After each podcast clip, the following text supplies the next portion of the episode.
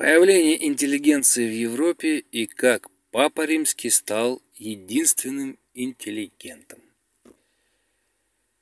В VII веке мусульмане, захватив огромные территории, гораздо более развитые культурно, чем они сами, начали активно усваивать ведическую, зороастрийскую и греческую философию, переосмысляя ее сквозь призму ислама. Так в исламском мире возник суфизм, как попытка найти некое объединяющее начало в массе философских и бытийных опытов. Персы, например, после их завоевания арабами были в шоке от идеи ада. Они не могли себе представить, что Бог, сотворивший мир, может быть так жесток, что допустит вечные муки для человека, не то что совершившего страшное преступление, а просто отказавшегося верить в этого Бога. Эта идея казалась им очень примитивной, но арабы навязывали им свою веру, которая в практическом плане, в плане организации социума была вообще-то самой передовой в мире на тот момент. Иначе арабы не смогли бы за короткое время так распространить ислам. Со временем через мусульман новые старые философские концепции стали распространяться и в Европе. Великий медик Авиценна, годы жизни 980-1037, еще в X веке учил о существовании духовной силой, которую он называл интеллигенция. Достичь Бога можно, слившись с этой силой. Словом «интеллигенция» древние греки называли «разум». У Авиценны интеллигенция не только разум, но и некие приближенные к Богу сущности в просторечии ангелы. Первыми интеллигентами были ангелы. Духовная сила, обладающая собственным разумом и волей, но подчиненная высшей силе и высшим целям. В дальнейшем образованный человек с высокими идеалами стал тоже называться интеллигентом. Ибо благодаря своим знаниям и благородному поведению был подобен ангелу, совершающему для людей чудо преобразования материи и духа. Через завоеванную мусульманами Испанию подобные идеи проникали в христианский мир и питали умы жаждущих науки европейцев, стремившихся в только что образованные университеты за знаниями. Первым университетом Европы был Болонский, основанный в 1158 году императором Фридрихом Барбароссой – Болонский университет стал центром юридической науки. В плане философии на первом месте был Парижский университет Сорбона, основанный в 1200 году. Зарождающейся европейской интеллигенции, помимо христианской догматики, нужны были практические знания. Их негде было взять, кроме как у язычников, мусульман и иудеев. Университеты стали для церкви источником проблем – Труды по логике Аристотеля были разрешены, а его книги по физике, наоборот, запрещены. Церковники видели в физике опасного конкурента, но без физики не могла развиваться ни экономика, ни военное дело. Поэтому труды Аристотеля по физике продолжали распространяться как бы полулегально, ибо были единственным объяснением природных процессов, Кроме того, борьба с ересями требовала их изучения, так что не знать арабских и античных мыслителей было уже невозможно. Так, Леонард Фибоначчи, годы жизни 1170-1250, учился в Алжире у арабов, которые, в свою очередь, научились математике у индийцев.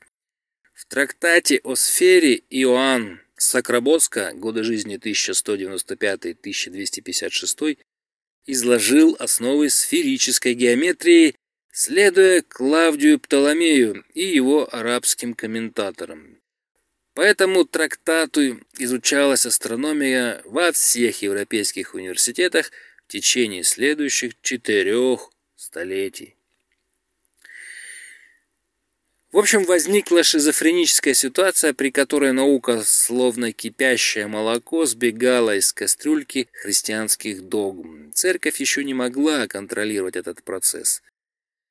Сигер Брабанский, годы жизни 1240-1284, профессор факультета искусств Парижского университета Сорбонны, автор трактатов и комментариев к сочинениям Аристотеля – считал, что истина рационального знания находится в противоречии с истиной религиозного откровения.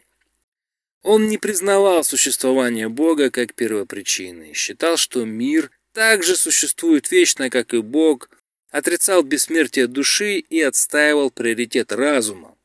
Главная идея Сигера – существование единого разума для всего человечества. За эту ересь он был зарезан собственным же секретарем, фанатиком, религиозным фанатиком.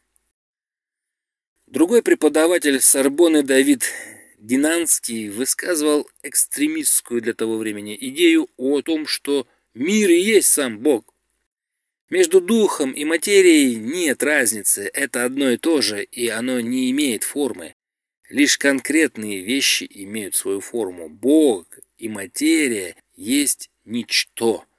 В общем, ничто правит миром, созданным из ничто. Об этом Динанский написал книгу, которую сожгли в 1210 году господа католики. Как ответ на чудовищные отклонения от линии партии в среде местной интеллигенции папой Иннокентием III в качестве противодействия идейной экспансии был создан особый церковный суд под названием инквизиция, а также два монашеских ордена франкисканцев, нищенствующих проповедников и псов господних доминиканцев, блюстителей правильной веры. В университет преподавателями папа назначает монахов с наставлением поступать с науками так же, как поступают завоеватели с женщинами в покоренных городах и господствовать над ними, как дух господствует над плотью, дабы направлять их по верному пути и не позволять заблудиться. Все это происходило на фоне жестокой власти римского папы в Европе. Например, когда какой-нибудь новый король проходил коронацию, он стоял на коленях перед троном папы, а папа водружал корону на голову нового властителя, держа ее ступнями ног. После чего его святейшество толкал вновь коронованного короля пяткой в лоб, чтобы корона упала на пол. Ее тут же подхватывали епископы и вновь возвращали на голову новому королю. Смысл ритуала всем был ясен. Последние, кто не подставлял лоб под пятку Папы Римского, были еретики-катары или альбигойцы. С ними шла жестокая священная война э, с 1209 по 1229 год. 20 лет катары сдерживали натиск католиков. Они верили, что Бог есть Творец невидимого, духовного и единственно истинного мира, а земной же мир создан сатаной. Иначе откуда в мире столько зла? Катары считали папу слугой дьявола, отвергали троицу, церковные таинства, крест и иконы. Но они проиграли. Так, создав собственную пропагандистскую и репрессивную машину, папа римский Иннокентий III стал единственным интеллигентом в Западной Европе, в том смысле, какой в это слово вкладывал Авиценна. Только через интеллигенцию человек может соединиться с Богом. Только через Папу Римского католик, европеец мог, точнее имел право соединяться с Господом Богом. Суфии же, отказавшись участвовать в концептуальных войнах, пришли к соглашению о том, что все, что может быть выражено словами, не есть суфизм, когда влюблен, стыжусь того, что о любви когда-то говорил. Так это объяснял Руми. Их языком стала поэзия. В отличие, например, от европейца Динанского, считавшего, что Бог и материя познаются умом, а суфии считали, что нет, не только умом. скорее сердцем. Суфизм – это путь поиска истины, постижения которой возможно лишь при помощи совести и видения сердцем через прозрение и духовное озарение.